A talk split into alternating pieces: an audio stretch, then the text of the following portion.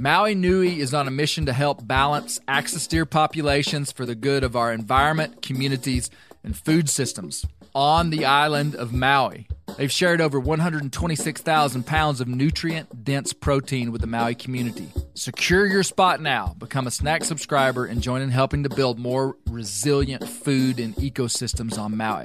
Visit Maui Nui Venison dot com. That's M A U I N U I Venison dot com. And use promo code BEAR for twenty percent off your first order. There's nothing like snook hook sets at dawn or catching a tarpon in the moonlight. Find your next fishing trip made easy on Fishing Booker dot com and experience the magic of the Sunshine State or any other destination on your fishing bucket list. Book a blue water adventure in search of sailfish or go snapper fishing with the kids. With over six thousand captains and trips to choose from, planning your next one just got a whole lot easier. Download the Fishing Booker app on the Google Play or App Store, or visit them online at Fishing Booker dot com to book your trip today. You know what my favorite text is? A waypoint in the OnX Hunt app to a goblin turkey.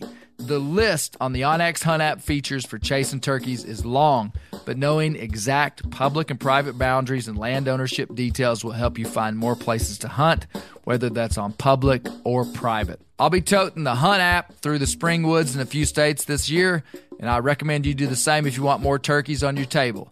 Also, OnX has a special offer for you. Use code Bear Grease to receive twenty percent off your membership at onx maps dot com slash hunt this spring.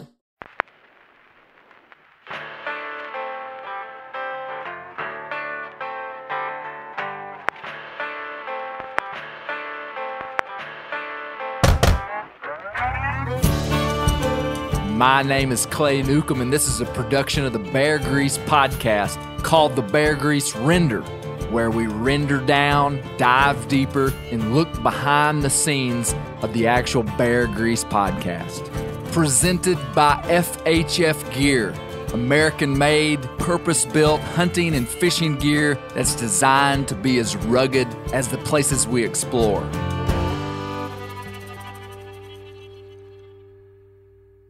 Welcome to the Bear Grease Render. This is the late August edition, the Bear Grease Render. The hottest one of the year. Dog the hot, days. Yep. The hottest Bear Grease Render of the year. It was one oh three in my truck pulling up. Was it? Yeah. one oh three. Do you know what is unusual about Ursus americanus, the American black bear, is that it's an animal with a black coat, lots of fat, thick hair all year round. They, they're not like a mule that has like a thick coat in the winter and then sheds it. Like, they're pretty much hairy the whole year. Temperature doesn't seem to affect bears for real. Like, when guys hunt in the fall, the best thing that it could be, Joe, on opening day for an Arkansas bear season would it would be there would be a ninety degrees. No kidding. No, I mean it. It's totally backwards from deer hunting. Well, you know, I've got some black hair, some fat. uh, I mean, you I, like the heat too? Yeah. What's your take? Oh, my take is is I've been searching for a town named November, April, oh. and if I can move there, I'll be at peace for the remainder of my life because I just think that those two months are the premium months of the year. Those so are some El Primo months. Let's just honor this bear for being able to tolerate all that it tolerates. ah, well, we've kind of got a skeleton crew here on the render this week. We had we we had one guy that was coming, was charged by a bear, as, th- as threw him off. Must have thrown his schedule off. Colby Moorhead, owner of Bear Hunting Magazine, on his way here, had a great story, but I guess the bear charge messed up his schedule, and now he's not going to be able to come. He probably messed up more than one schedule. yeah, yeah, yeah. yeah, maybe so. Probably had to go home and change clothes, yeah, didn't he? I believe his schedule's messed up for a few hours. To be fair, if a bear charged me, I'd need more than an afternoon to walk that off. So, yeah. But we do have Joe Wilson. Yes, sir. The the founder of the World Championship Squirrel Cookoff. Yeah. I told you we were going to have you back on before the event in September. So it's good to have you. Joe's kind of like a one-man circus when it comes to podcasts. Joe's the Joe's the El Primo podcast guest. I could just be like, welcome to the Bear Grease Render. Take it, Joe. And Joe well, could just Clay, start talking. Yeah. You want Jonathan out of leave? yeah, yeah, yeah. But we have we have Joe's sidekicks. No, not you. You guys just met Joe today, but longtime friend Ben Legrone. Good to see you, good Ben. Afternoon. It's uh, good to have you. Ben's been uh, he's been after he's been getting some pictures of some nice deer. And then uh, my other longtime friend, Jonathan Webster. What's up? I'm really just here for the apple butter. I was hoping that there might be a second render mm. of apple. I missed an oh. opportunity. You know what? If I'd have thought about it, I'd have brought a jar out, and I would have said the most valuable guest of the day oh. gets the jar. Joe Earn gets it. The jar. Of, we're talking the apple butter. Yeah, yeah. You'd do anything yeah. for apple butter, oh, wouldn't man, you? Man, that apple butter, boy. boy. Man, I, so, okay, my conversation today is kind of revolving around bears because yesterday we started baiting bears. We did we did our inaugural trip into the mountains to bait bears. So I'm thinking about bears. Apple butter though, fifteen, eighteen years ago when we bought this land, uh, it's we've lived here almost twenty years. I started buying apple trees, and I'm I'm going to give you a, a, an orchard lesson. Inside the lesson, you're going to learn about a little bit about bears, not much, but you're going to learn more about orchards. The best time to start an orchard was five years ago. Yeah. yeah. So you better start it now so that five years from now, you'll be happy. When I bought this place, I started buying discount apple trees in like midsummer at Lowe's. The ones with no leaves. No, no, no, yeah. yeah. I got you. Yeah. The, the little, the little crooked ones with like four leaves that are like twelve ninety-nine. I didn't used to know be twenty-nine ninety-nine. I didn't know the floor model applied to agriculture. Oh yeah. That's the same way I buy ribeyes. I wait till they get that yellow tag on them. Yeah, yeah. My father-in-law calls it half rotten. yeah. yeah, well, half price too. Yeah, yeah, exactly. Okay, that's mistake number one. If you're going to plant an orchard, you need to go not to your big box stores. You need to go to a local nursery and find the the disease-resistant and and the, the the good species of peach, apple, cherry, whatever you're after, that will grow in your region because Lowe's doesn't care. Right. So I started this, planting this these trees. By. yeah, yeah, yeah. yeah. I started planting these trees. And basically today, seventeen, eighteen years later, I have six good apple trees that are probably six inches at the base. I mean, like full grown apple trees. And they have produced sporadic yields for all these years. But the life lesson from this, Joe, is that I've got six beautiful trees. I bet I've planted twenty-five. Did blight oh, get them? Wow. Man, weed eaters got them. Deer got them. Drought got them. Because you know the history in Arkansas with the apple trees. Yes. I don't. What's that? Well, I mean. Uh, this is coming back to apple butter. Okay. Take it, Joe. All right. Yeah, All right. Yeah, yeah. The podcast of one. Here we go. So, like, if, if you're driving through uh, Bentonville, we got a street called Moberly, and that was home of Moberly apples. Right. And so between apple cider, apple vinegar, and, and apples, Arkansas was the place. It was export. Northwest Arkansas was exporting America's apples. Yeah. We were wow. the, for a time period where Washington gets the credit now. That's what Arkansas was for a few decades, multiple yeah, decades. Yep. And then a blight come through. It's the same blight that took out the chickapin, the mm. chickapin oak. Mm. And wiped out these apples. And so our farmers had to come up with a new idea. And just so happens they got feathers on them. We started poultry directly after. I had no idea. Yeah. Chicken farming. That was yeah. our backup plan, huh? Yeah. You know, so the, the apples used to be big here, exporting apples all over. So there is an apple blight. And so those traditional, like mainstream strains of apples die. So you need to get like, uh, I think there's one called uh, Arkansas Black. Arkansas Black. That's yeah. real good. But these are big box store apple trees that have survived. They just produce a real good crop every couple of years. But this year, they produced a good crop. But the whole point of the story, Jonathan, you keep distracting me, uh, was I planted those trees for bear bait. Mm. That's why I planted them. I mean, that that's one hundred percent why I planted them. I wanted good, cheap bear bait. But today, my family makes apple butter off of those trees. It's secondary use. It's kind of like not best use, but good enough. How many sacks of apples did you carry off in the woods? This just I didn't use very many of them for baiting bears. It was a great idea, though. It was a great idea back in the day. I hear you. But uh, no, I only yesterday I only took about probably thirty, forty pounds of apples what's, that were on the ground. What's the prime apple or the prime bear bait? I mean, what would you? Is it Little Debbie treats, day old donuts? Uh, Any anything that'll make a human fat and unhealthy, a bear will love. Um, I'm getting my bait from a commercial bear bait distributor. There's there's commercial several big commercial bear bait distributors that send stuff all over the, the country. There are companies that deal with the waste, the byproduct, or big. How I don't know where it comes from, but there's a lot of really great food that goes to waste and goes to animal feed and bear bait. So like yesterday, we were buying uh, granola stuff with candies and, and gummies and marshmallows and circus peanuts and stuff like that. But we also use corn and dog food.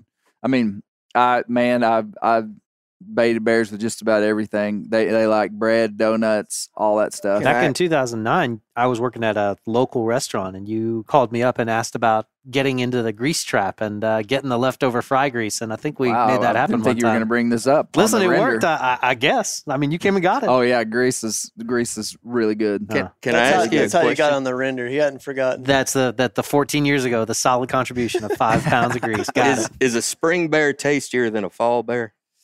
Um, I have never been able to tell the difference. Really? Cause, I have not. Because, you know, like for our squirrels, for the squirrel cook-off, a spring squirrel is twice the squirrel as a fall. Really? Well, that's because them squirrels are climbing up the trees and they're eating that old bitter, you know, hull off of the hickory nuts or the walnuts or, or the pecans or whatever. And so that bitter taste actually transfers into the meat. So I was just... Now, is that in the spring or the fall? That's in the fall. Okay. So in the spring, the squirrel's eating berries and sweet, you know, sweet grains and all of this nice, good food that translates right in. I mean, it's no different than uh, a finished beef cow yeah. compared well, to a grass. Joe, I don't think my palate is delicate enough to be able to, oh, Clay, to tell the yeah. difference. don't don't no, but they do say... They do say that for sure in the spring, a bear is going to be more lean than a fall bear. And so people would, like a, a fall bear would be, and I don't like using this term because I don't think. The greasy deal? Yeah. Hmm. I, I mean, a uh, bear's not any more greasy than a ribeye beefsteak. Or, or yeah, you take my bear meat that I grind, that we make burgers out of, meatloaf, every, spaghetti, tacos, and brown it next to a plate, a a, a, a deal of eighty twenty beef, and you're going to have way more fat in that eighty twenty beef than you are in my bear, hmm. bear meat. That bear you got in Alaska this year, we were there. We got a bear week before you. Yep. We got two bears, and neither of them had any fat on them. Mm. I mean, those bears, I think if they would have stayed in their holes for a couple more days, they probably wouldn't have made it. But you did them a favor. Yeah. I mean, these were the scrawniest, skinny, no fat huh. bears. Huh. Uh, they were low fat. Low fat. they, they, yeah. they were probably better for you mm-hmm. than that greasy one that you got. But yeah, I've always thought that bear is, is not greasy. I don't know where that come from. Yeah. Yeah. Well, I mean, it, it, it there's, There's good reason to say that because they do in the fall can have a huge amount of fat on them, but but it's not in the meat. It's not marbled like beef. Yeah. And if it was, it would be even better than it is. I mean, like marbling and beef is what yeah is what you try desired to, thing. Yeah, yeah, yeah. And and wild game just doesn't marble quite like that.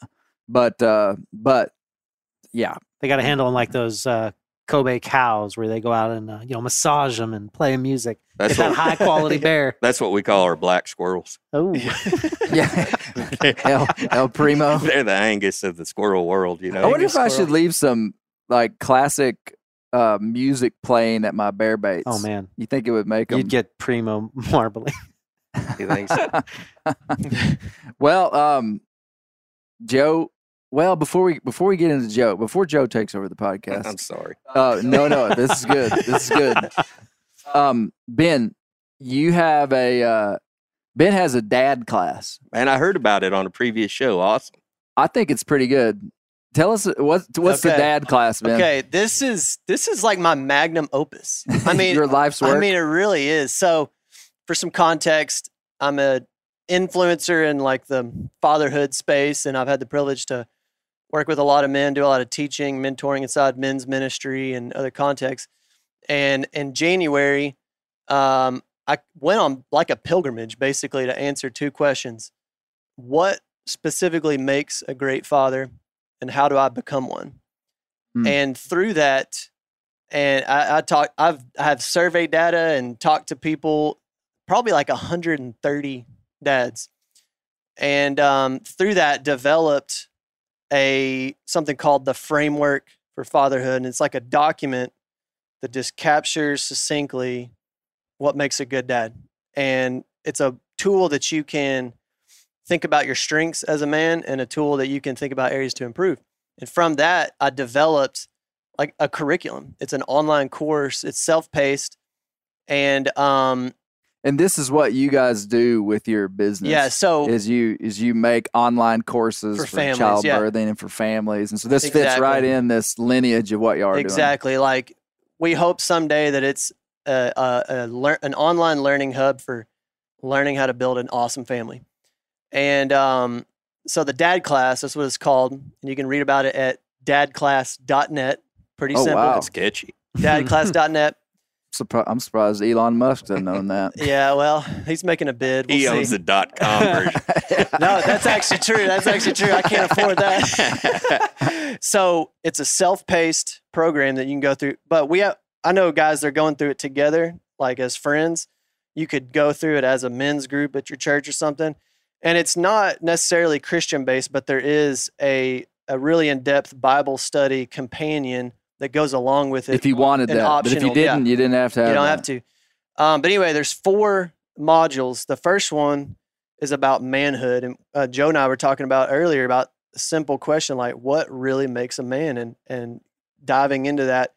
And so in that module, we look at that question, and, and we look at the influences your father had on you. You look at all the things that influence you as a man. We talk about marriage in that module. The second module, we dive into the framework for fatherhood.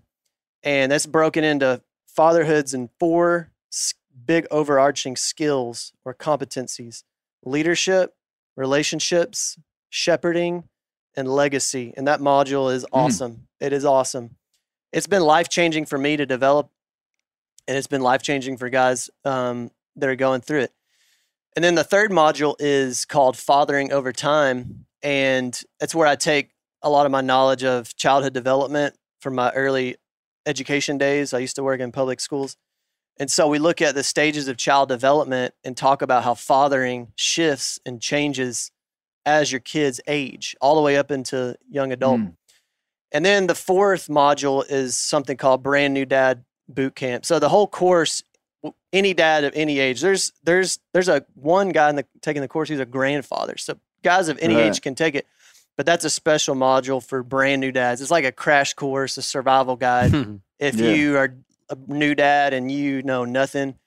And um, and I'm really excited. So we just launched it a couple weeks ago, and you can learn about it. So people are already taking the class yeah, and stuff. Yeah, all over the nation. And, and it's mostly guys that have taken my wife's, my wife and I's childbirth class and stuff. But that that's one of the biggest requests that I've got. It was, It was, it was, hey, I really want to be the best dad I can be. Do you have any resources from me? I get that question all the time. And then number mm-hmm. two, where can I find support? So actually, if you, when you buy the class, you get on this online private group that I moderate, and you can get on there and ask questions. You know, in the future, I, we hope to have like special live sessions and stuff like that. That's cool, man. I just, Just this week, I sent Ben a screen clip from a private message somebody had sent to me, a Bear Grease render listener. Who who said, Clay, I wish I wish you had more stuff about your family and how you raise your family, and and uh, he he was very he was a young father, interested in fatherhood, and I I, I clipped it and sent it to you. Yeah, and um, that's that's what we're looking for. People are interested in it. That's the yeah. point. I'm that's interested. Point. Yeah, you know, uh, Joe, you said on your podcast you ask everybody. One of the questions is, what does it mean to be a man? We've asked a hundred men what it mm. means to be a man. And and traditionally you have about four responses. One is, is do what you say. And it's hard work. And uh, it's being a member of the community. And a lot of times friendship, you know, being a good friend, being a good father, all of that comes in. We also ask the question, did your dad ever tell you he loved you?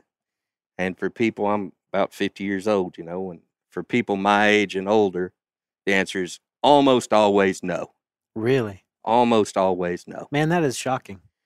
But for fifty years and younger, the answer is almost always yes. And there's, so there was something that happened maybe in the eighties, I don't know, that changed this. Now, unless that guy that we asked the question to went through some major physical or mental abuse, the response is, he didn't have to tell me, I knew. And and so that's across the board. You'll, you'll hear that. The reason why I'm interested in your class is I have a seventeen-year-old daughter and an eight-year-old son. Mm-hmm. We kind of gap them apart a little bit. There should be another one on the way with this math, Joe. Hey, trust me, the doctor said that can't happen. But I the, believe in miracles, The deal Joe. is, I do. I believe in miracles. But the deal is, to me, is I had a phenomenal relationship with my daughter until she was probably twelve and a half, going on thirteen. This little girl caught every perch with me. We deer hunted. She cleaned deer with me. She was my shotgun rider. We ate donuts. Every time we could eat donuts, we hit the park. And then the dear Lord decided he was going to turn her into a woman, and things kind of changed. and uh, it, it's been a struggle. Now, my goal right now is I'm playing kind of like Batman. I live in a cave, and if she ever needs me, she can shine that light, and I'll come running and fix whatever it is that needs to be fixed. But I'm playing a game right now where space keeps her from hating me, you know? I mean, you want to talk about getting your heart broken, and mo- I guarantee you're going to have a ton of your listeners say that that teenage year is evil. I mean, it it changes. And I was it that, can be tough. I yep. was that kid. I remember getting angry whenever I was a teenager. I, I, I mean, we're not in rut. We're, well, maybe we were, but we were, we're at that point to where, you know, we're trying to prove who we are, and we're a man, we can handle her, or you're a, a, a girl and, and a woman. Um, It's a tough, tough time, brother. And I'm sure you'll have a lot of men, if they open up to you, they'll tell you that a little girl can break a, a tough guy's heart pretty dang easy. Um, and it sucks. It's a bad, bad deal. Um, but being older, I've watched men go through this, and I know what the end game is. Those little girls are going to come back, and they're going to find out that dad was just trying to protect them. Mm-hmm. You know, what, what, what do you say? You on know, that? when, when you brought up the deal about older, the older generation not telling their kids they loved them, and then now it would be unusual for any any group of people probably to not tell their kids they loved them. And my question was, do you think that the kids that are being told they they're loved really feel loved? You know, and and I I I don't know the answer. It's not really a trick question, but the idea is that if you say something, well, because you said that a lot of the guys that dad never told them they loved them, they, they, they knew, knew it. They knew they were loved because of the action. And now there's probably just as many guys that would say, man, my dad was a warlord, you know, and like at some level he loved me, but he was kind of a, you know, I mean, there, there's probably different versions of it. I think but, that that's the part that made us know that they loved us, is because they gave us rules and restrictions and guidance that, If if they didn't love us, why would they tell us that? And so, yeah. you know, yeah. for a dad to to enforce that, no, son, you're wrong.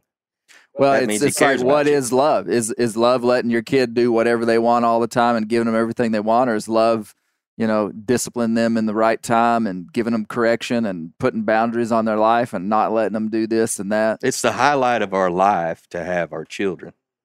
It's a, it's our legacy. Is what we leave behind in them. Clay's deal, taking Bear out and dropping him off in the woods and letting him kill a bear. I couldn't get away with that deal at my house, right? But Why would not? I, Well, I sure wouldn't. But would I want to? Absolutely. What Clay has shared with the listeners about how he's raising his family is very, very interesting to me. But I'm I'm old school. And so to a lot of people, you know, they don't want our kids playing out. I live in the country. They don't want our kids playing out there because the boogeyman's going to come kidnap them. There ain't no saber-toothed tiger that's going to take my kid. I'm that kid who would walk just like Brent Reeves. You know, he talked mm-hmm. on his show, this current one, to where he would walk on forever. And we knew what time dinner was. We had to get home to it. We'd leave with a pocket full of bullets or a couple hooks. Mm-hmm. And nothing bad. You know what happened? Everything was good. Even the bad times were good. And uh, and I kind of feel like we're missing a huge opportunity to our kids by not doing what you're doing, Clay. That's, in my opinion, that's often wrong. Yeah. Well, you know, the other thing that you wouldn't you wouldn't see about the freedom that I do give my kids, or it's just not as it's just not something we just talk about all the time, is I've placed a lot of really strong boundaries on their life too. The reason I can trust Bear Newcomb to go in the woods for three days by himself while he's fifteen with a bow and and all this, and just trust him to be competent enough, is that his whole life I have been I there. Have, I, I've been there, number one, but I've but I have tested him. I mean, I've been I've been like, okay, here's the rules. The the playing field is really huge, but don't go outside the boundaries. And I and I'm not contradicting like letting free range kids. I mean, my kids have kind of been free range, but inside of a, a controlled environment. And he's proven to obey the rules and do what's right, make sound judgment. And, you know, I had a go-kart one time for fifteen minutes. That's the beginning of a good story. Yeah, yeah, yeah. For sure, beginning of a good story. I, I watched my dad in the summer sun put together this go-kart, and I believe it had a Husqvarna chainsaw motor, mm-hmm. right? And he worked hard, wrenching and bleeding and stuff, putting this deal together. And he said, son, this is your go-kart. Don't touch the highway with it. And I got on the go-kart, and I drove all the way down the road, and I turned around, but them outside tires touched this thing that he considered the highway. Mm. I come back. He said, what'd you think? I said, that's awesome. You know, that's a cool deal. Get off. And he took it all apart, and I never seen it again. Wow, because you broke the rules. I broke the rules. Wow. I'd say that's some good dadding right there. Forcing some boundaries. I'm, I mean, so, and you know, that was at a young age. That's nine, ten years old. And I understood at that point what the man said was what the man meant. And if I broke it, I paid the consequences. You know, the, the, the, the, if dad, if Gary Newcomb were here, the believer himself, I'd tell this story. The most intense moments of my life would be when I was, let's say I was eight or nine years old, driving the truck on dirt roads. He'd let us drive. Yeah. He was very serious. Dad, I don't know why, maybe he had kids his, his when he, he was in school that got killed in car wrecks, and he was very concerned about us being good drivers and safe drivers. I mean, like, he coached us about that so much. So he let us drive on dirt roads, and he'd be in the passenger seat, and we'd be controlling the truck, you know, at some point after proving competency. And he would say, we'd be deer hunting, looking for deer sign. He'd see a deer track on the road or something, and would be in, but he'd say, stop. And I remember just kind of like coming to a long stop. That's when the and, state troopers get mad at you. Right. Yeah. It was that, and he would be like, I said, stop the car. When I say stop, I mean, stop. When I say turn, I mean, turn. And, and I mean, we learned real quick. You did exactly what he said, even if you didn't understand it. If he said, stop, you stopped, except wheels didn't squeak on dirt roads. So for the dad expert, I think that's where I've dropped the ball. I think that just like training, it's a bad comparison, but just like training a dog, you, you give them an inch, they, they're going to take a mile, right? And I have never been real good at drawing that line. Is drawing that line important in your class?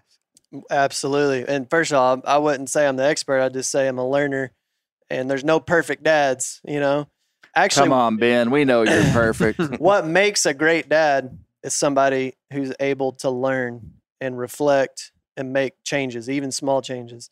I think that's what makes a good dad become a great dad, because the world's full of good dads. I mean, honestly, I think ninety percent of the guys are good dads and love their kids, doing their best. But when you think about sitting down, reflecting, and making a practical change in your life, that's hard. It's hard work. And that's what this course we try to do. But we absolutely talk about boundaries, and we talk about finding balance. So like some guys, they might struggle with being way too harsh, way mm-hmm. too strict. They just, they can't build relationship for nothing. And that's going to bite you in the end. And then you got other guys that, that struggle to f- set those boundaries and be consistent. So being a great dad's being aware, okay, what's my natural tendency, and trying yeah. to identify how to practically change that. Um, that's what I'd say to that. We've all got having a, that awareness of yeah. yourself. Yep. And, and yeah, all of us have a tendency to either be too loose or too strong. Yep. You go to one, one side or the other, and just being aware and knowing that probably somewhere in the middle. Man, is, I'm having you on our show.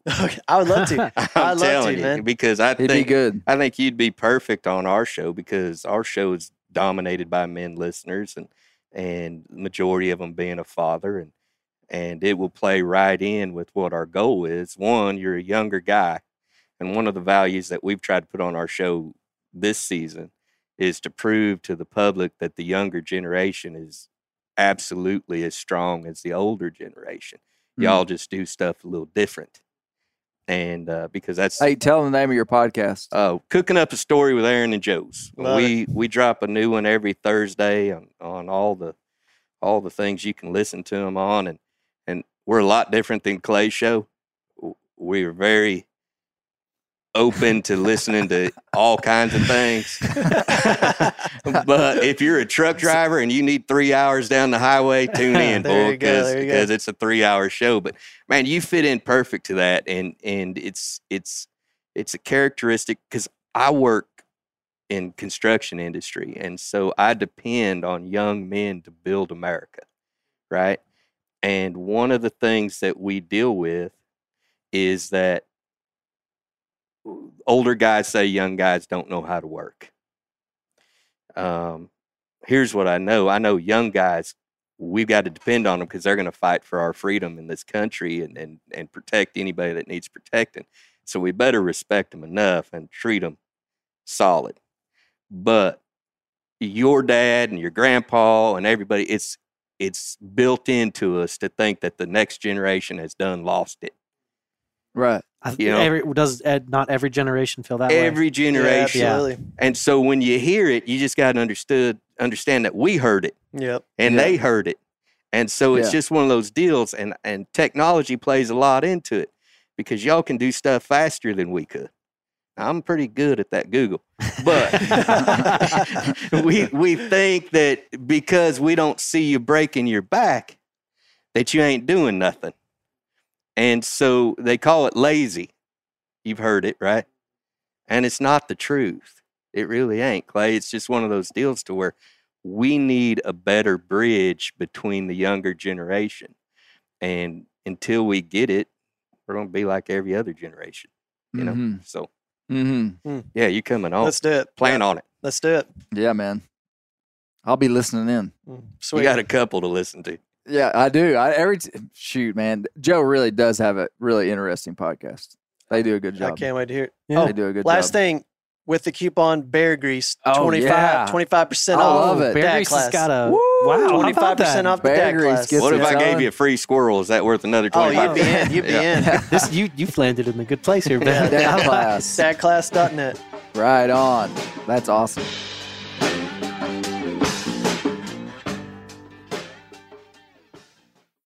Montana Knife Company was founded by Josh Smith, one of the world's most experienced master bladesmiths.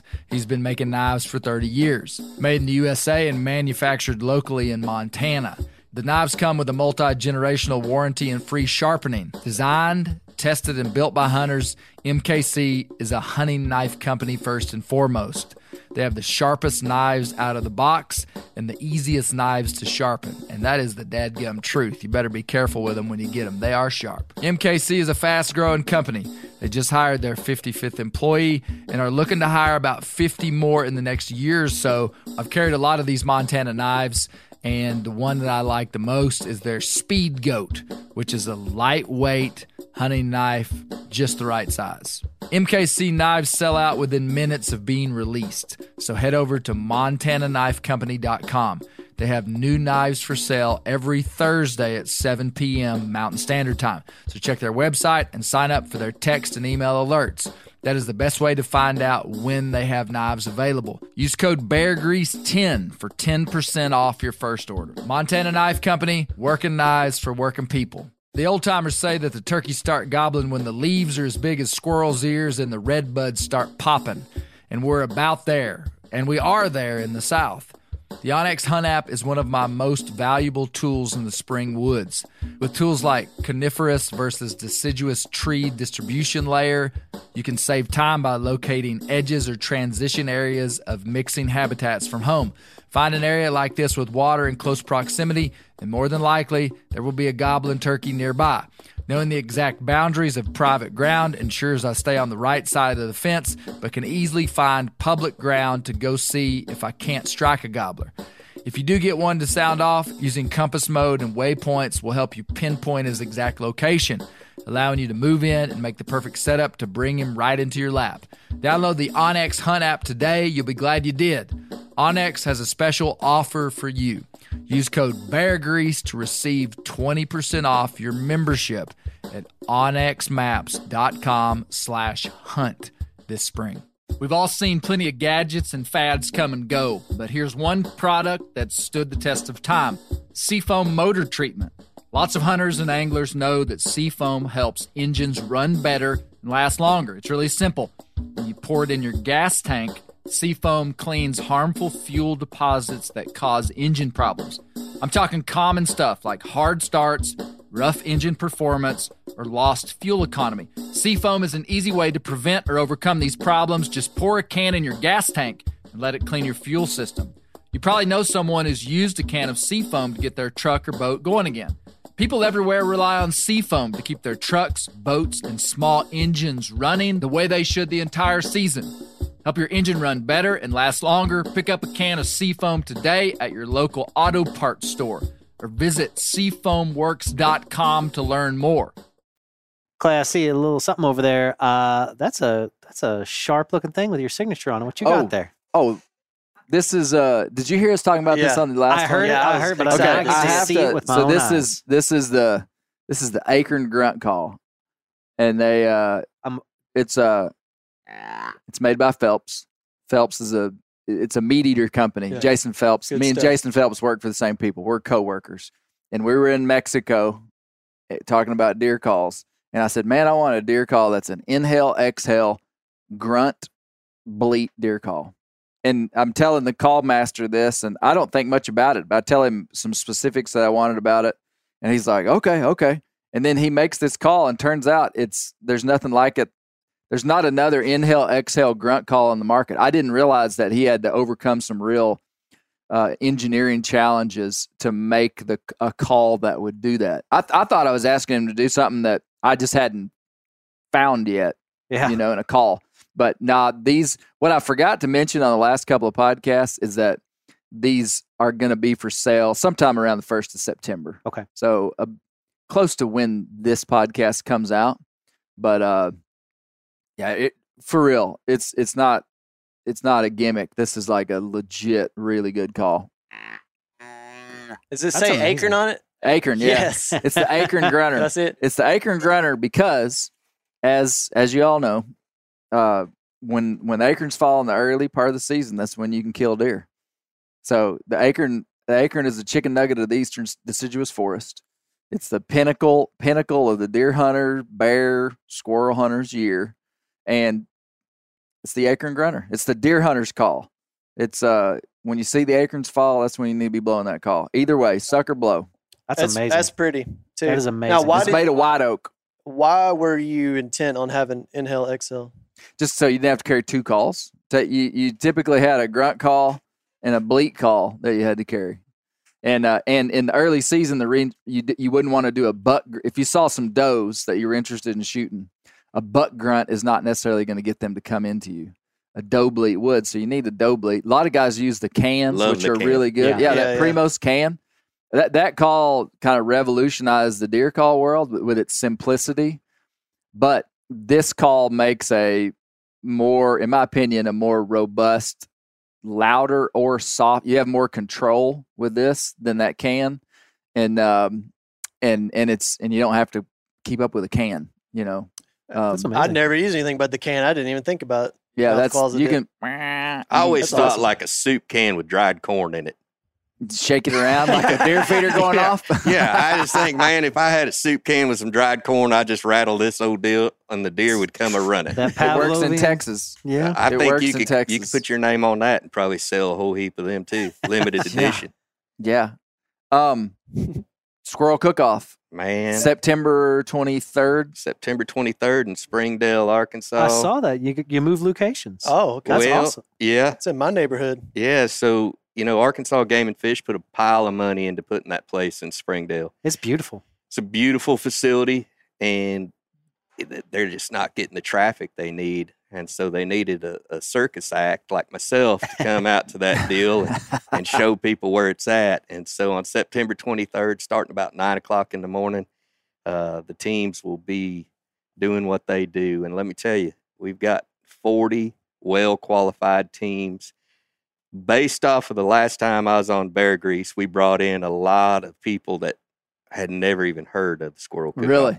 Good. Yeah, we've got a fella coming from Kentucky that's he claims he's number one fan of yours. Okay. He's bringing his Kentucky squirrels down. Okay. Maybe in like an oak barrel or something. and uh, he's... Marinated. Yeah. yeah, yeah he's going to bring his Kentucky squirrels in. We've got a team signed up from Massachusetts. Uh, nice. We've got a team coming from Washington State. So when we claim we're a world championship, if those people in France or China or whatever want to come over and partake, they're more than welcome to. But we're going to crown the next world championship or champion on September twenty-third. And this is big. It's going to be big. We're doing squirrel cleaning competition. We're doing. Uh, hey, can in the squirrel? I've been meaning to ask you this. Can you bring your own implements for skinning? Yeah, you can. What was the crazy thing that you did? S- snippers. Oh yeah, snippers are good. Snippers are good. Now, but the problem is, Clay, is these squirrels have been in the freezer for a month and a half. You don't See, think that matters? It, not in the least bit. Well, I I will. I don't, I don't want to make any big claims, but I can skin a squirrel fast. I know you can. I know you can. But and, and the reason I know that it doesn't matter if they're frozen is a lot of times in the winter. Come in late. Come in late, and that, that squirrel's been, you know, it, it's probably forty degrees outside, so it's not you're not worried about the squirrel. And he's been in your pouch since nine o'clock that morning, and you skin him at six o'clock in the evening, and he's hard as a rock. It's are you now, you're not playing that game on a fox squirrel.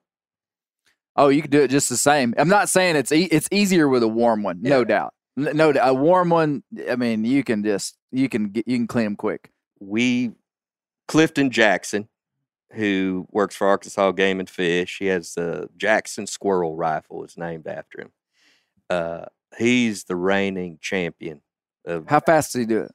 Fast. okay. Well, the reason why we don't have a stopwatch. What we it's it's you against somebody else. Oh, really? You lose, you're gone. Hey, man, you ought to start doing the stopwatch so you could actually awesome. have a. Do you think Guinness would put us inside of a book? They'll do, they they got a right, record for everything under the sun. Why not? And you'll have your own well, book. But, but, but own then book. you could compare. You could you could actually crown a world champion like a like a world record squirrel. Yeah, give skinning. a goal for somebody. Yeah. I mean, and, and it would it, they would need to be squirrels of similar size and and and temperature. I'm thinking you could absolutely get Guinness out there. Now, what, here's what's going to happen though, and I'll go ahead and cut the mule off at the gate. Is that when I bring my clippers up there and beat everybody, they're going to be like, "Oh, he was using clippers." You so know, you, you got to say it's it's fully legal right now on the Bear Grease podcast. Okay, uh, you know, one of the most successful podcasts you can listen to. So. I mean, if I was going to get it out, here's the joint to do it. You can use your clippers if you want to use your okay. clippers. Okay. That being said, this ain't no walk in the park, Clay Newcomb. This is a bona fide. I mean, it's, have you ever been to a drag race? It's the yeah. same thing with a squirrel. Okay. okay. Okay. Not only do we have that, we have the world's, it's always been the world's hottest wing eating competition, squirrel mm. wing eating competition. Mm. We're going to up that this year, and we're going whole squirrel. What do you mean? You got to eat the whole squirrel? We're going to do a single whole fried squirrel with lava poured all over the top of it. I love it. And whoever can eat it, and I don't need anybody choking or doing anything stupid like that, but we're going to take away points if you let a little bit of protein on the bone, you know? So we're going to have that event. We also are debuting a, a whitetail uh, movie at the Game and Fish. Oh, yeah. Yeah, yeah. That a bunch of people have spoken in. Yeah. Um, we're having a youth uh, B B gun competition in the morning where they'll be shooting at squirrel targets. There's all kinds of stuff to do. The only thing I'll say is our parking is really lacking. So you you may have to find a place and skip down the road a little bit. But It's uh, kind of it's kind of out there. It's kind of in an unusual spot. It's in an unusual it's not, spot. It's not hard to get to. I mean, it's no. like... off the interstate and on right. fortieth, but yeah. Uh, yeah, it's a the goal. The goal behind it this year is to really promote that facility and show people, because it's an upland facility. They're and trying to put one. habitat it's cool. in, it's really cool. build back the prairie, get the quail population going, and and you know that's how nature is. Is if you try to rebuild that upland bird, everything else is going to be more successful along the way. Um, Game and Fish well, has been spectacular. They, well, Brent, so Brent Reeves is going to be a a, a judge. I which sure is hope a, he's been training. Oh, Brent trains year round. Do you, think, do you think he'll pull out that case pocket knife and try to saw yeah, through yeah, some yeah. stuff? Yeah, yeah. So so Brent's going to be there, and and I'm going to be there. I Are mean, you? I'm not, I'm not, I'm not like making, I'm not like doing anything. Yeah, but I will. I I'm planning to be there, Joe. Okay. Well. We expect you to be there. Yes. I want to be there. I want you to be there too. Yeah. I mean, your little documentary you made, was it one thousand dollars Squirrel or one hundred dollars? one hundred dollars Squirrel. one hundred dollars Squirrel. Y'all seen it? I have not. He pulled a documentary when they were out on them mules riding around. And what was the premise of that deal? Well, we were eat- we killed two squirrels in the morning of hunting, and my buddy said, that's a one hundred dollars squirrel. It cost us two hundred dollars to drive out here and uh, shot, you know, shot two boxes of shells and killed two squirrels. And that's kind of the moral of the whole squirrel cook-off is you're taking these squirrels that are the smallest of game and you're turning them into a premium meal. And so if you can do it with squirrel, you can dang sure do it with a bear. There ain't no doubt you can do it with an elk. And yeah. and just enjoy enjoy the gifts that we have. So yeah, I'm looking forward to seeing everybody. I love it. It's oh, it's gonna, it's There'll gonna be, be some fathers out there, too. I'm, I'm going to be there. That's that's in my neighborhood, too. I'll be there. That's that, a lot of fun. That facility hosts so much, like, educational stuff to the to the public. My wife is going there tomorrow. They're hosting a charcuterie board building class. My wife's going to learn how of to do, like, no carpentry way. stuff. Huh. Like, it's it's amazing. You could find fishing stuff. The Arkansas Game and Fish has done a really great job. I think most Game and Fish organizations are suffering on trying to get people back in to hunting and fishing, and so they gotta they gotta depend on photography, and they've got to depend on the culinary side. Because if you can get someone through their stomach, you can dang sure that's a pretty quick trip right to their brain, right, and teach them the value of what. Hey, we do. I gotta, I gotta. I, if we're talking about Game and Fish, Austin Booth, the new director of the Game and Fish, he's been there for about two years now. I mean, I didn't know the guy before he became the director. After the after he became a director is when I met him. It's not like we're longtime friends, but he, man, he's he's a heck of a guy. Well, it takes, he, he's a heck of a leader. It takes youth, right? He he, man, his uh, his leadership skills with the department. I mean, he's grabbed that thing by the horns, the Arkansas Game and Fish, and is is doing some incredible stuff. They own. I mean, they've got a big piece of property they got to worry about, which is the whole state. Mm-hmm. And in that, there's a whole bunch of smiles that can be developed in this state if people just go out and take some of this free entertainment. And uh, it's available in every state. I mean, you're going up to Alaska here before too long. If you were ever bored in Alaska, there ain't no hope for you. Yeah. Something's wrong with you. There just ain't no hope for you, man. Except the winter time when it doesn't get daylight. That's the only time. Even you get the northern the, lights. Yeah. You get all sorts of stuff, man. There, there's things to do. Mm. So, the Bear Grease Render. On the Bear Grease Render. That was render, the introduction to the talk, render? Yeah. Welcome to the Bear Grease Render. Now we're going to talk about last Mississippi. week's episode, the Mississippi. This is the fourth episode in the Mississippi series. Mm-hmm. I, man, I had some people that were like, man, I wish you'd do five, four more. I want to hear about the coastal erosion and the nitrogen bloom. I yeah. want you said you skipped right over it. Just said I'm not going to. Well, do it, but I was hoping th- there's there's so much. And then I was talking to my dad, Gary Believer Newcomb, my biggest fan, and he's like, Clay, I'm tired of the Mississippi River stuff, man. no, no, it's been really he good. He was like, ah, he said, it's interesting, but ah, you know. I like that about Bear Grease. I mean, like, I'm probably like a part of the atypical crowd for Bear Grease, but I've, I found this series fascinating. Really? And, oh, yeah, absolutely. And I think you really brought like to the forefront of my understanding why the Mississippi River is important, how it impacts like the country as a whole. Like, mm. I really, I have enjoyed every episode. What would you have known about the river before this? I knew it was, well, I, you know, it's funny. I was about to say, I knew it was the longest river in America, but actually that's the Missouri River. So right, yeah, yeah. I, uh, you know, yeah. I didn't know much, I guess. I mean, I know I drove over it and it doesn't look very pretty, but that was one of the things that I really loved about the series, and specifically this episode, was talking about the health of the river. Because yeah, I do, shocking? you do have this impression when you drive over it, like the areas I drive over would be near Memphis, right? It's a, I mean, everywhere around it, it just kind of looks muddy and the banks don't look that great. And it just kind well, of, you get a bad impression. And and see, that is, when you talk about natural systems and you talk about beauty, if if an alien came from another planet and stepped in, they always go to the desert. They, yeah, yeah. yeah. Good point, Joe. Yeah, like what, what what would they perceive as beauty? Like what, what would, you know, would they look yeah. at the Rocky Mountains and say, that's beautiful? Or would they look at this muddy, dark river system and say it was beautiful? To me, a natural system that is functioning like it was before humans got too involved is beautiful. Yeah. You know, so I mean, like when you cross over the Mississippi River on a bridge and look and see this big flat water that looks like it's still, but it's actually screaming down towards the Gulf of Mexico.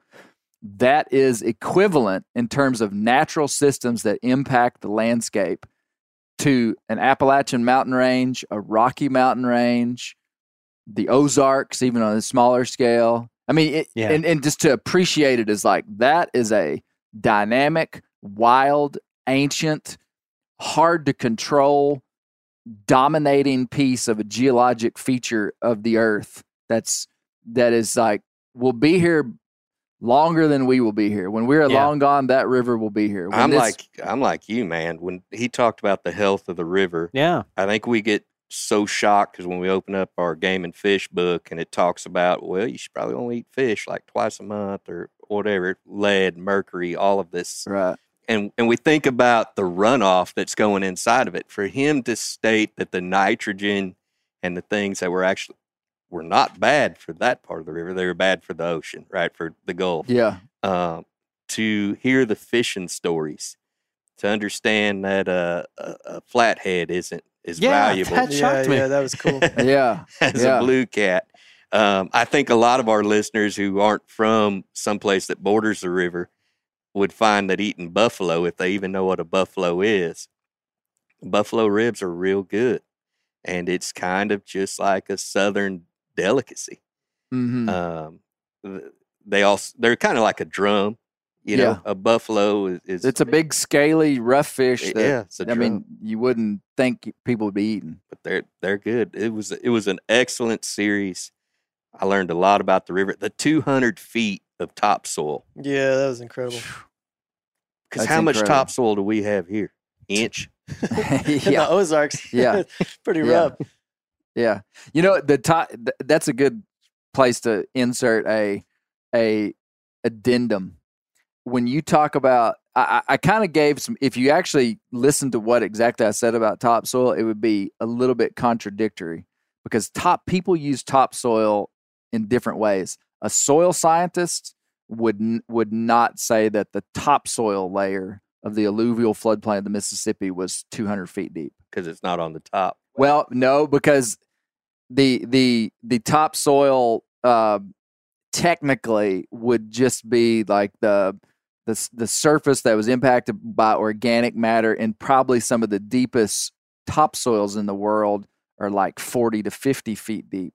But the alluvial deposit made by the river over the last gazillion years in places is three hundred fifty feet deep. Whoa. But it's not all topsoil. It it actually would be a, like if you dug down one hundred fifty foot and brought that soil up to the surface, it would be of a different constituency than the soil right on the I top. See. What's yeah. our guy from Mississippi? That- Hank Burdine. Now he, see, I let him say what he said because I knew what he was thinking. He said the average soil depth, topsoil depth of the Mississippi River alluvial floodplain is like one hundred eighty feet deep. If Hank doesn't get like a T V show yeah. to where he can have thirty minutes of conversation across the globe, we're yeah. missing out as a, as a world. Uh, yeah. Hank, Hank, I love Hank Burdine. He is, he, he's everything that you feel like he is. I watched him on a YouTube video singing a song about a hot tamale.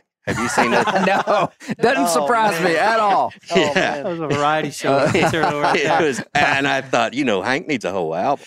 Yeah. You know who else we was? Share that. You know who else was really, I mean, quite capturing was Mister Bill. I mean. Yeah, Bill Lancaster. I, let, you, next time MeatEater does another Campfire Stories, you guys need to include his his story about getting tossed out of his boat. I mean. Mm-hmm. That was, that was a great story. Man, Bill Bill Lancaster, this is behind-the-scenes Bear Grease stuff.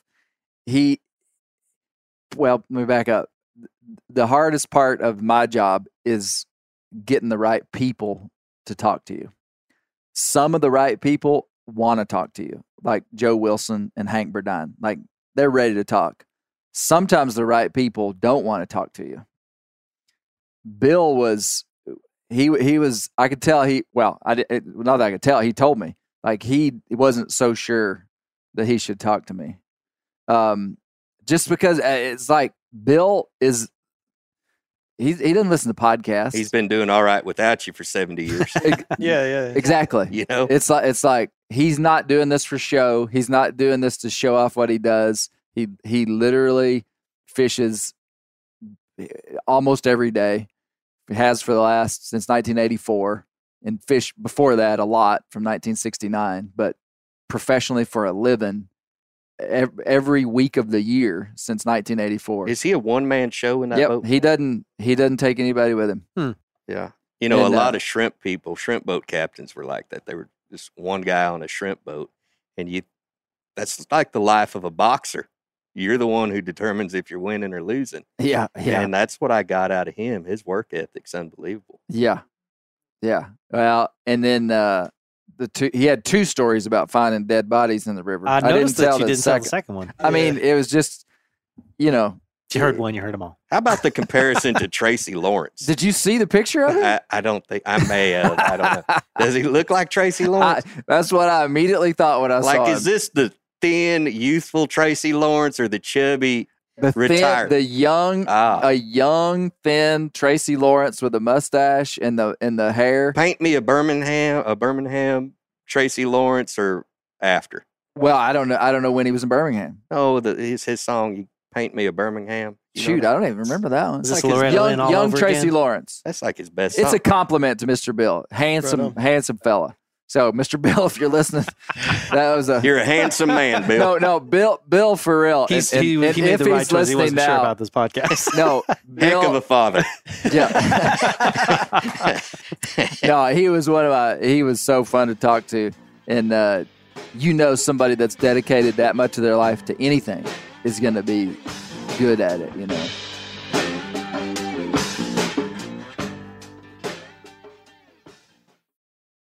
Which of you listening right now took a class in school about Family Finances one oh one? No one? Yeah, me neither. Like the importance of a will or college savings plan or even life insurance or estate planning. We have to know these things. But how do we figure it all out? That's why I'm excited to partner with Fabric by Gerber Life. Life insurance is important to me. It just gives me security in knowing that if anything happened to me, my family would remain financially stable in my absence. Fabric by Gerber Life is term life insurance you can get done right here, right now. You can be covered from your couch in under ten minutes with no health exam required. Join the thousands of parents who trust Fabric to protect their family. Apply today in just minutes at meetfabric.com slash bear. That's meetfabric.com slash bear. M E E T, fabric.com slash bear. Policies issued by Western Southern Life Assurance Company. Not available in certain states. Prices subject to underwriting and health questions. Montana Knife Company was founded by Josh Smith, one of the world's most experienced master bladesmiths. He's been making knives for thirty years. Made in the U S A and manufactured locally in Montana. The knives come with a multi-generational warranty and free sharpening. Designed, tested, and built by hunters, M K C is a hunting knife company first and foremost. They have the sharpest knives out of the box and the easiest knives to sharpen. And that is the dadgum truth. You better be careful with them when you get them. They are sharp. M K C is a fast-growing company. They just hired their fifty-fifth employee and are looking to hire about fifty more in the next year or so. I've carried a lot of these Montana knives, and the one that I like the most is their Speed Goat, which is a lightweight hunting knife, just the right size. M K C knives sell out within minutes of being released, so head over to Montana Knife Company dot com. They have new knives for sale every Thursday at seven p.m. Mountain Standard Time, so check their website and sign up for their text and email alerts. That is the best way to find out when they have knives available. Use code bear grease ten for ten percent off your first order. Montana Knife Company, working knives for working people. The old-timers say that the turkeys start gobbling when the leaves are as big as squirrels' ears and the red buds start popping. And we're about there. And we are there in the South. The OnX Hunt app is one of my most valuable tools in the spring woods. With tools like coniferous versus deciduous tree distribution layer, you can save time by locating edges or transition areas of mixing habitats from home. Find an area like this with water in close proximity, and more than likely, there will be a goblin turkey nearby. Knowing the exact boundaries of private ground ensures I stay on the right side of the fence, but can easily find public ground to go see if I can't strike a gobbler. If you do get one to sound off, using compass mode and waypoints will help you pinpoint his exact location, allowing you to move in and make the perfect setup to bring him right into your lap. Download the OnX Hunt app today. You'll be glad you did. OnX has a special offer for you. Use code BEARGREASE to receive twenty percent off your membership at onxmaps.com slash hunt this spring. You ever fish the river, the Mississippi? I never have. Never have. We fished, we fished the Mississippi three or four times. And just like they were talking to us. For what? Catfish? Yeah, things with things with lips, you know?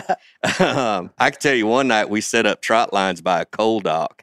Somewhere by Rosedale, Mississippi, or a grain dock, I guess, you know. And uh, there was a light, and there was some grain floating on the water, and we could see things popping and above. Ooh. And I thought, son, this is where we're going to do it. So we set out a hundred hook line. We went out, fished, come back, pulled this line. We maybe had three or four, three or four hooks without a fish on there. But every hook had a fish, and let me tell you what they were. They were about sixteen-inch gar. No way. No, wow. Yeah, it was miserable because wow. There was just a gar fish on every hook. But we've caught some big fish, man, sixty, seventy-pound blue cats out there. That's real. Amazing. Yeah. Man, my wife heard that, and she was like, we have to go. We yeah. need to find somebody to take us. She, Your wife listened to Bear Grease with she you? She listened to and in she likes to fish. And she likes to fish. You she can, is you the should, we should have had her on the podcast. So she, um, so Colby, who was supposed to come today, he mm-hmm. uh, he went noodling and got a, a flathead catfish. Mm-hmm. He gave us some of that. And my wife cooked it up and she was like, I just want access to this. I was like, we can go find some catfish. I like it when a lady gets so dead set on meat that she's like ruthless. That's my kind of woman. She's turning. Well, into, she's going for it for catfish. I, sometimes I see that in people's eyes. I'm like, this woman would break the law for a catfish. uh, Austin, Rachel well, my, is not well, my, like that. My wife had never known how to cook venison, and once she started figuring out her own shtick and what she wanted to do, she's like, get your butt in the woods, yeah. kill some deer. You know, it just totally changed the whole, you know, yeah. hey, can I go hunting this weekend? It's like, get in the woods. Yeah, it's just That's like, my what, what do you do at home? That's my excuse to get to go to Alaska every year. My wife likes eating that halibut. Mm. And mm. so I ain't going to Alaska for myself, boys. No. yeah, this, is a, this is a servant leader, leader right here. This servant is leader. me trying to uh, beat this poor economy. You know, yeah, there you go. Provide for your family. Being yeah, a great dad. Go. Yeah. Gotta go. Lesson number three. uh, Clay, I have a, I have like a slightly anecdotal story about experience with the Mississippi. So I, I'm into bicycling, right? And I do mm-hmm. two bicycle touring. And so last year, I actually went on a bicycle tour from Kansas City to Saint Louis. And half of that, went, when I met Boonville, was along the Missouri River. Met Boonville? Boonville, yeah. Where? Missouri. Okay, Boonville, yeah. Missouri. And you go from... I bet every state... Has a Boonville. east of the Mississippi and touches the Mississippi River has a Boonville. Yeah. We have a Boonville in Arkansas. That sounds about right. This one has... I mean, it is where the trail that I was riding goes over the Missouri, and it is a huge bridge. I mean, it's... But I've run a, along... A, like a bicycle bridge? It's a, a car it's a, bridge? It's a traffic bridge, okay. but it's yeah, got a bicycle If they start building lane. bicycle bridges, I'm moving. No, here... yeah, okay, so that's that was a dumb question. No, no, no. Call, Here's the, here is the kind of like roughly uh, related part of my story, which is we did that. It was amazing. And I have planned this year. I planned, I, I don't know when I'm going to do it, a, a biking trip from Northwest Arkansas down to Arkansas City, uh, very near Greenville. And mm. it goes along. Arkansas State is building the Delta Heritage Trail State Park, mm, which is beautiful. And right along the Mississippi River goes from like West Helena, West Memphis down to Arkansas City. So it's like eighty-five miles. And there's a section in the middle where the White River, the Arkansas River, all meet the Mississippi River. And there is there is not a bridge for seventy miles. And I was frustrated. I spent days on like G P S apps and maps, just like, how in this modern day of twenty twenty-three oh, right. can I not get across this body of water? And I You, you called me. I didn't called you. you. I called it's been a while the back. state park, and I said, hey, like, I know that the trail's not finished. You got an incomplete section. Like, how can I cross this body of water? Is there a plan to They're, build the bridge? Yeah, so it's basically built along the the levees, but also along some old railroad trestles. trestles. Yeah. There's a beautiful section that's that's down there near the Trust and Holder wetlands. And that's the section that's incomplete, and it's basic based around this trestle. And uh, so one day I will ride it, but I just could not believe that in the year twenty twenty-three, I called the state agency and said, how can I get across this like four mile gap? You had the gap? same problem that Hernando de Soto exactly. had. And she yeah, told yeah. me, she's like, you're going to have to go seventy miles around. That's the closest bridge. And I, I, I said, hey, do you think that I could like, I mean, I'm, I'm on the other side of the state. Do you know any, I see there's hunting clubs. Do you know anybody that I could like ferry oh, me a, across? This is a soft pitch to all the Bear Grease no, guys. Is there anybody down there that would give him a ferry ride across yeah, yeah, this yeah. river I, on his bike? I got told, I got told that that was a lost cause because uh, apparently the hunting clubs were not a fan of this of this burgeoning yeah, state I'm park, sure. which yeah, made yeah. your the section of your podcast talking about the hunting clubs being this wildlife mecca really interesting because yeah, of the cool story. kind of conflict of like. Well, I want access to that that so area two, as well. So two points of conflict there. You're there. Well, I don't even want to get into this, but the conflict that you're stepping on that you wouldn't have even known is that, you know, public lands, there there is conflict around kind of who controls those. And so there there's a, oh, it's so big. It's such a big topic. It's hard to even want to talk about, but hunters are paying users of of of the land that we hunt because we buy licenses that go to do stuff for that land. A bicyclist doesn't do... I mean, I'll pull out my, my game and fish card and... Well, and you're, you're a hunter, though. You're a hunter. Yeah, yeah, you're yeah, a hunter. Yeah, yeah. Just tie a fishing pole on your back. there it is. Yeah, yeah. Well, you're, I would you're love a hunter, to do but, that. but but as a bicycler, like using public land, you don't have to buy a bicycle license. And so th- there's there's this, there's this conflict. Second conflict that we could get into...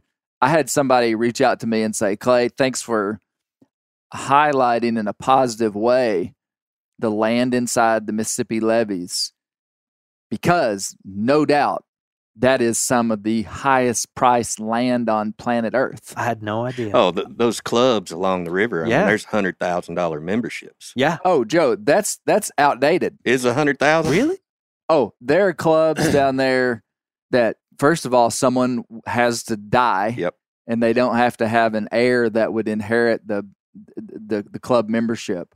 I personally know clubs that you couldn't buy into for two hundred and fifty grand. No kidding. This I is mean, like the Arkansas version of like Yankees, like and season so tickets. That that to to a guy that just doesn't, in my opinion, and now I, I could pitch the other side of this and have a good argument against it, but I just don't see it that way. And I got no stake. I wish like crazy. I got no stake in the inside levees of the Mississippi River anywhere. Like, I'm not a member of a club, don't have any connection to them.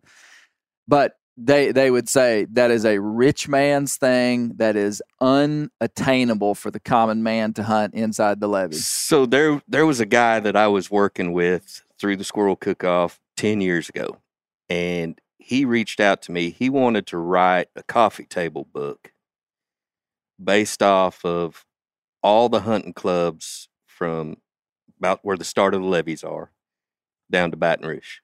Mm. And because the history of those structures, you know, these are old plantations, there's uh, presidents and governors and every banker, you know, has been inside these clubs. And we wanted to do a book, coffee table book, showing the history and their favorite meal mm. at that club, because a hunting club is a place to eat, socialize, and maybe shoot something. You know, and so the history behind those things is is phenomenal. And, oh, and it's hidden history. You, Very, it is. I would not have known anything about it. I mean, I, again, I'm kind of the atypical listener, but it would have been completely invisible to me. Except I was just trying to say, how do I get from point A to point B? There is not a single road. Well, you're on a bicycle. yeah, yeah, yeah. Bicycles don't do good in the swamp. Oh no, man, they sink. You, you know that. That rub between bicycles and all kinds of things is happening in our state. And there's actually an initiative in Benton County to where they're branding dirt roads uh, yes. as gravel yes, yes, yes. roads Very that big cannot hit. be paved. Hmm. And it's for, a, for bicyclers? Yeah, and so it's a unique idea. The idea is is in order to preserve the farmland and the wildlands in that area, if you don't pave that dirt road, therefore there will not be a subdivision. It stays uh, kind of rural. It stays, yeah. And yeah. you could imagine who's behind this, some some big money. Okay. And so this is just in the last month. I actually cooked for, for that group. A, a buddy of mine, Wes Evans, is part of it. He's a, a big-time farmer in the county. And it's hard to change that paradigm that we're going to accept bicycles. And so this grassroots effort is there, and now the wait farmers, a minute. Now, who wants it to stay rural? The farmers, the bicyclers, well, and the farmers. You know, most okay. of the farmers could sell their property right now and never have to worry about it again with the price of real estate.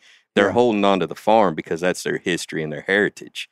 And so, in order to maintain that they can have their animals without some person in an eighteen hundred square foot house living next door to them complaining, they're getting with the bicycle groups. Yeah, I see. I see. So it's two so kind of unlikely yeah, groups pairing up. Yeah, bicycle, okay. gravel's like kind of the thing right now for, for really? bicycling, because it's more of an adventure. You get out into more of the rural areas, and honestly, you don't have to it's worry safer. as much about getting killed by a car. Man, I, I it's I didn't mean to turn this into the bicycle. Scare me all the time. I didn't mean to turn this into the bicycling podcast, but it, that was my access point to appreciating the area around the Mississippi River, the rural areas, the levees, and all the stuff that I would, I'm really excited about visiting the Delta Heritage Trail State Park once it is completed, which I believe is sometime in twenty twenty-four. Mm. So I, I, what about the Sultana Museum? Yes. Did, you, was, did I, I had, talk about yeah, that? You did, and I had never much, heard of that, but sure. that sounded awesome. Yeah. Oh, you said that Sultana's, that Sultana's still there? Field. Yeah, it's out in a private, I mean, it's on private land. You can't go see it. Ah. But uh, the Sultana is in somebody's soybean field. How about the tie-in with Holt Collier on your pre- one of my favorite episodes is, or series was Holt Collier. Right. And knowing that his killing of the bear and the deer fed the people that built that levee system. Built the that, railroads and the levee system. And then you got the nineteen twenty-seven flood, which... I was aware of the flood because it even affected us in northwest Arkansas when the White River backed up and, and flooded. But that flood being the worst flood killed more people than any flood that we've ever had. And most Americans don't know anything about nineteen twenty-seven. Right? I, I didn't. I, I yeah. mean, I had heard that there was a flood back in the day, and that's about as much as I knew. Hey, let me let me do something here. I, I want to go back. I want to talk about the two thousand eleven flood. Yeah. We're going to hold the flood stuff. I got to go back to my comments about the Mississippi River, and I have to finish a thought. That's really important. I think it's important. It's the whole rich guy inside the levee thing. And and yeah, the, the land inside the levees for hunting is not accessible to just average people. It's just not. And, and and it's not that everybody that hunts there's rich. That's not it either. It's just they know people, a rich guy. The well, it, the a, a lot of the guys that have memberships in those clubs aren't rich at all necessarily. They've just had memberships in the clubs when they were not valuable, and that's the point. Hunting, recreational hunting, has made that land extremely valuable, more valuable than the timber. I wish I had made this point more clear. Y'all can tell me if it was clear. Timber companies owned all that land because it was not valuable for farming. It was not valuable for houses and living because it was inside the levees. It could flood. So timber companies owned all the land from Baton Rouge up to, you know, where the levees ended around Saint Louis or, or, or well, from Memphis. Let's just say Memphis to Baton Rouge. Timber companies owned it. Timber companies are going to do whatever it takes to make money. They're going to cut the cut timber heavily. There came a tipping point when the, the cultural value of recreational hunting became more valuable than the, than, than the timber.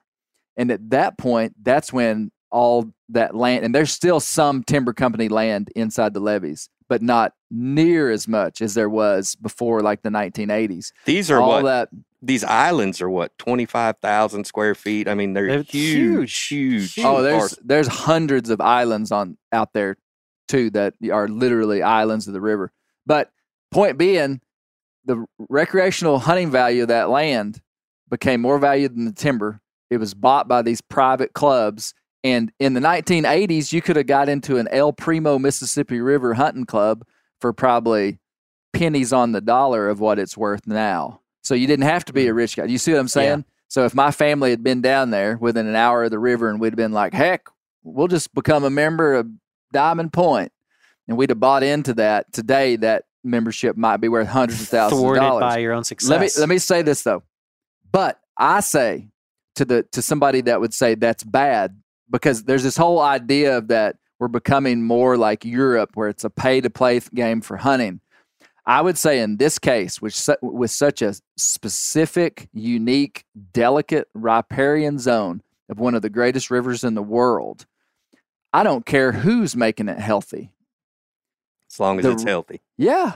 Yeah. And so it's like, bro, I, I salute and love watching Will Primos hunt inside the levees of the Mississippi River and kill giant deer. I love hearing the stories, and and and at different times, I'll probably, I mean, I'm supposed to go hunt inside the levees, as a matter of fact, this this year. What kind of call will you be using? I'll be using Clay Newcomb, Acorn Grunter. There it is. But don't you don't you think that not only that particular area of hunting clubs, like, you know, guys used to be able to scrap together some money and go out and buy a piece of property and, and start a hunting club. I mean, that's so far out of reach for people these days, working men, you know, mm-hmm. it, common working men, because there's men that work who work hard and make a lot of money. the, the common working like men, these social media influencers. Like I mean, men. Say I had a deal that made dads better. Yeah, yeah, yeah. yeah. I was hanging out with a podcaster and stuff, and we decided that we were going to buy us a, a hunting club, and a, a hunting club's got to be four or five hundred acres, or you know. It probably ain't worth it.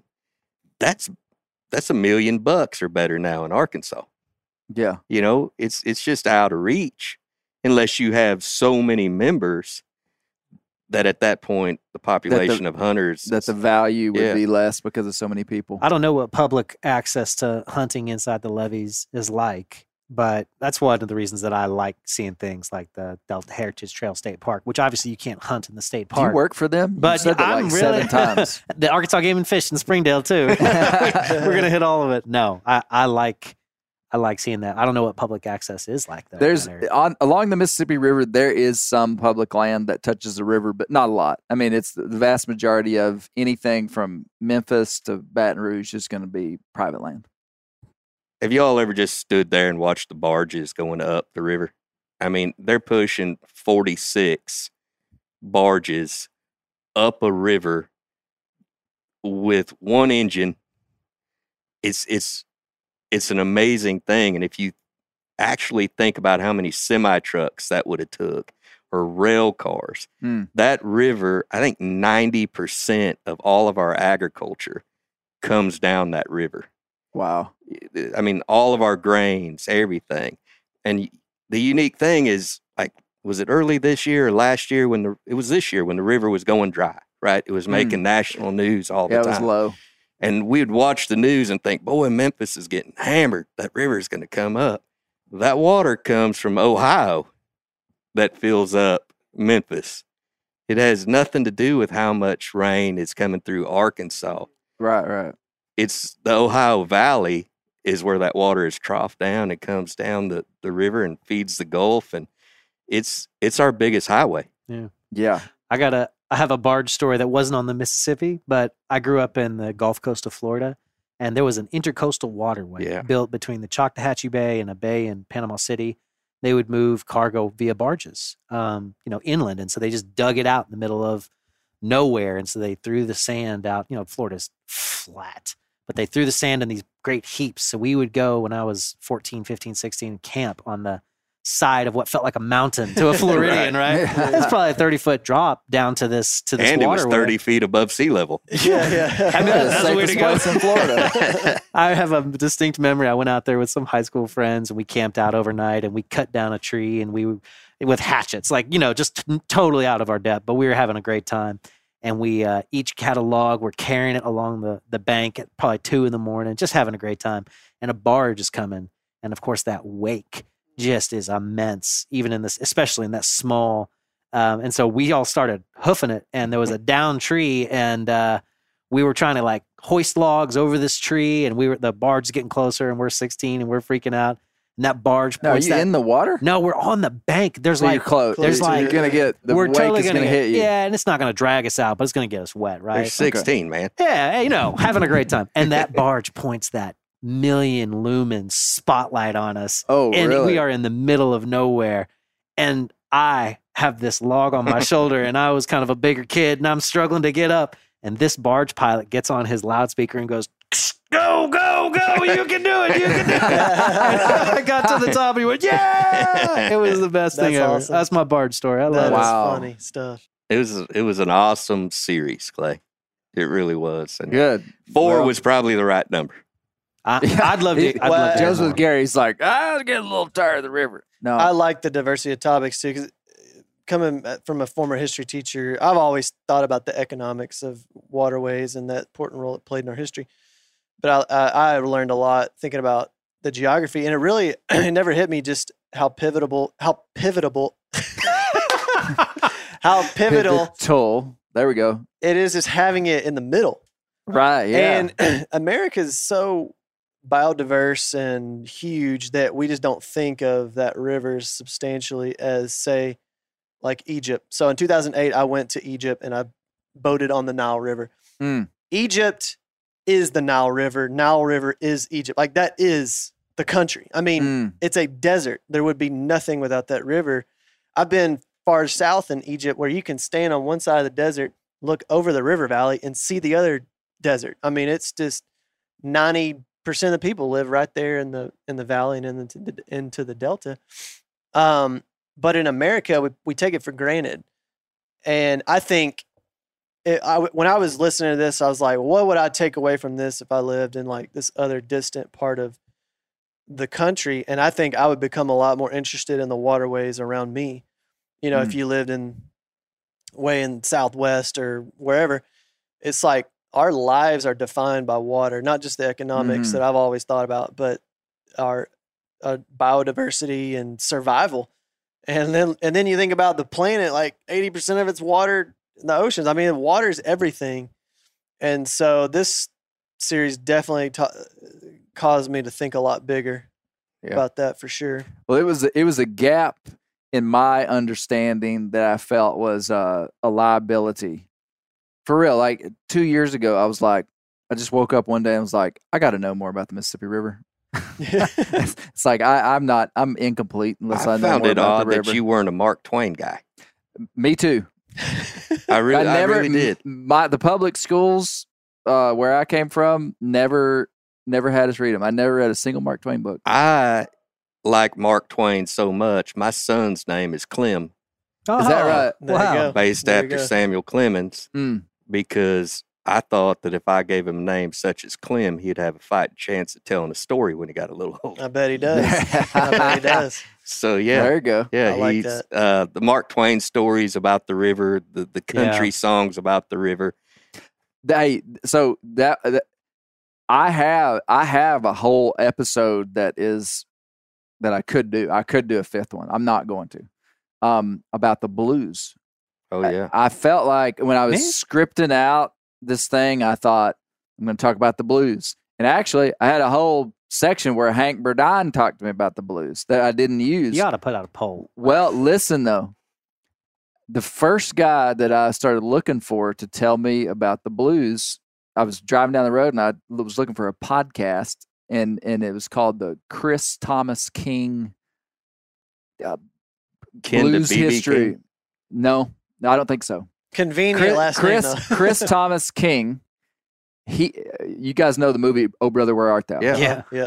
Okay, on that movie, there's a boy that plays Tommy Johnson. Yeah. Oh yeah, oh yeah. Okay, Tommy Johnson is the guy that uh, is supposed to have sold his soul yeah. to the devil at the crossroads, and and when the guys that are Oh Brother, Where Art Thou guys are driving down the road, they come to a crossroads. They pick up this African American guy who gets in with a guitar, and it's Tommy Jones Johnson. Johnson. And that guy ends up playing a blues song by the fire on the movie Oh Brother, Where Art Thou? That is Chris Thomas King.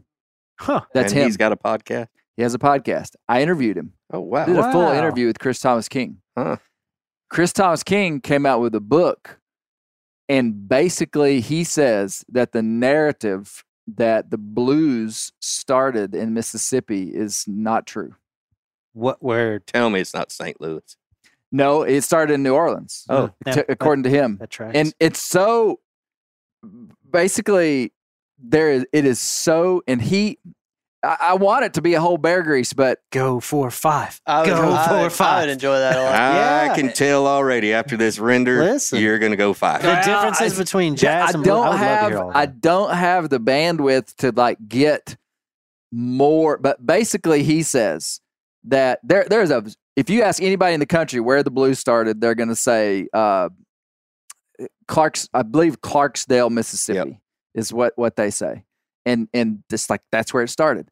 He says that Alan Lomax, this this uh, uh, storyteller from the nineteen seventies and eighties, nationally known, really really renowned storyteller, who told some major stories and made some major documentaries about the Appalachians. He gained national fame and basically went to Mississippi. And he says that Alan Lomax is the one who kind of was the guy that said, hey, the blues started Are here. You doing this for safety reasons, not throwing this out, this fifth episode? Because Safety? Well, oh, afraid I mean, I'll get killed? Well, I mean, come yeah. on. You start saying that the blues ain't from the Delta? Well, now it's from the Delta. Well, like, that's the New Chris Orleans. Chris Thomas King just says it. And and he says that that narrative doesn't add up, and he wrote a whole book about it and has a really strong uh, thesis about how the word blues actually came from sat basically musicians in New Orleans making fun of blue laws, which blue laws would have been like religious laws, like you can't buy alcohol on a Sunday, or you can't, your, huh. your juke joints can't be open on Sundays, stuff like that. There was a, a a heavy influence in New Orleans, I believe, from the Catholics, and there was it was heavy blue laws, and then the, the there there arose this music scene that defied that, and it was about kind of rebellion against that. Then that's why the name they called it the blues, because hmm. it was huh. it was it was rebellion against blue laws. Well, and then the Blues went up the Mississippi River, and his whole thing is, which which tracks with the the history of the settlement of the Delta, is that there weren't even African, there were not vast numbers of, most of the Mississippi Yazoo Delta did not have slaves in it because it wasn't settled till after the Civil War. If you, you see make, what I'm saying? Yeah, yeah, like, yeah. You, like the place where they say the Blues started before the Civil War, because they talk a lot about the Blues being gang, chain gangs of enslaved people singing, and there, there's the this, Ganji dancers. He says that that's, he doesn't buy it. Huh. If you did part five and you said the Blues weren't from that region, and you said that the, the Delta Tamale is where all tamales come from. Canceled. My career would be over. Bicycle, you'd, have, you'd have to go on that uh, alternate career all path these, that you were talking about. All these people about. From Mississippi, I've gained their trust by by doing all this Mississippi stuff, and then at this last you one, I mysteriously get drowned in the Mississippi River, and Mister Bill finds me. Found the third one. Well, what a movie! What a movie! Phenomenal. What do you got coming up on Bear Grease? Lord of mercy. I don't know if I should tell. Should I tell the I world mean, just, what we're going to do? Just yeah. a hint. Well, just us. Nobody. No, no, no, no. Yeah, I'll just tell you guys, okay? okay? Just don't tell anybody. Don't put it on social That's media. Cool. No, cool. It's actually going to, it'll be good. I intention, I've had some people, that's a good question, Ben. I've had some people, I've heard to our podcast referred to as regional, which I didn't necessarily like. And regional being the South. Like, I've, I've heard some people be You're like... You're doing a show on the Baltimore Orioles. Yeah, that's right. Bing, bing, bing, bing, bing, bing. Golly, Tune I've been in for Bear Grease, Baltimore Orioles. Well, I don't see... I, I don't see Bear Grease as regional. I view Bear Grease as what I'm interested in.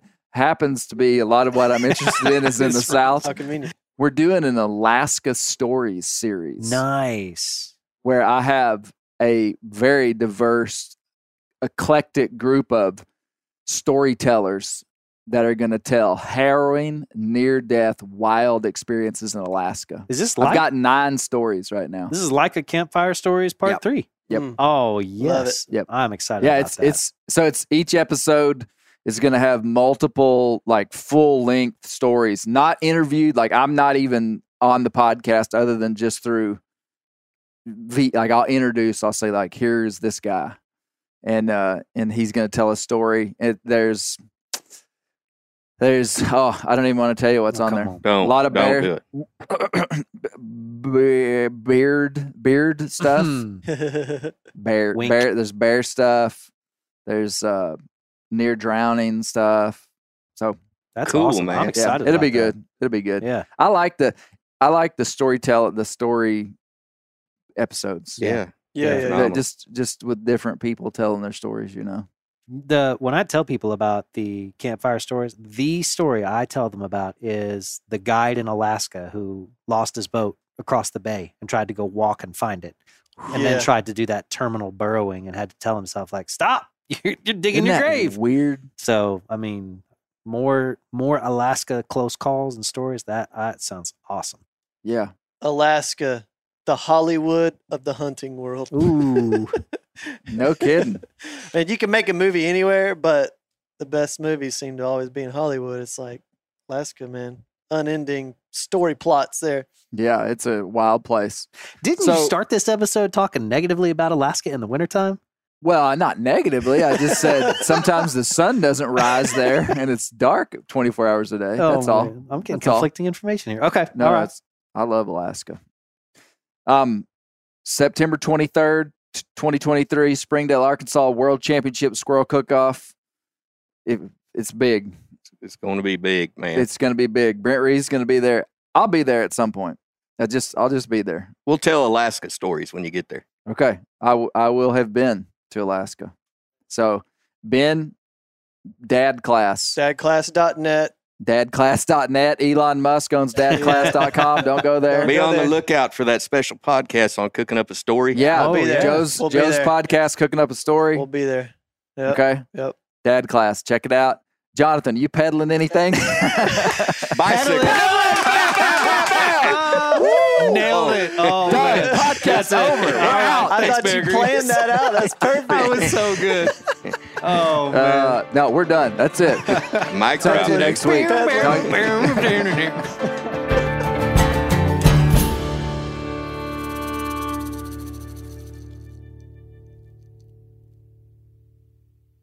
Market House has the cleanest, leanest, juiciest meat and seafood shipped to your home overnight. Expect the service of a local butcher and the convenience of a large supplier. Unlike many online butchers, you can grab just one meal's worth or lock in for a subscription box. Choose from grass-fed and grass-finished beef, American Wagyu, free-range poultry, grass-fed lamb, wild-caught king crab, seafood, and more. For fifteen percent off your first order, use code COUNTRY at checkout. Just visit market house dot com. That's M A R K E T H O U S E dot com. And use the code COUNTRY. This show is sponsored in part by BetterHelp. Around New Year's, we get obsessed with how to change ourselves instead of just expanding on what we've already done right. Maybe you finally organized one part of your space and you want to tackle another. Or maybe you're taking your supplements every morning and now you actually want to eat breakfast. In the last year, I've been more diligent about going to the gym on a regimented schedule, and it's made a lot of difference in my life. Therapy helps you find your strengths so that you can ditch the extreme resolutions and make changes that really stick. Therapy is helpful for learning positive coping skills and how to set boundaries. It empowers you to be the best version of yourself. It isn't just for those who've experienced major trauma. If you're thinking about starting therapy, give BetterHelp a try. It's entirely online, designed to be convenient, flexible, and suited to your schedule. Just fill out a brief questionnaire to get matched with a licensed therapist and switch therapists at any time for no additional charge. Celebrate the progress you've already made. Visit BetterHelp.com slash Grease today to get ten percent off your first month. That's BetterHelp.com slash Grease.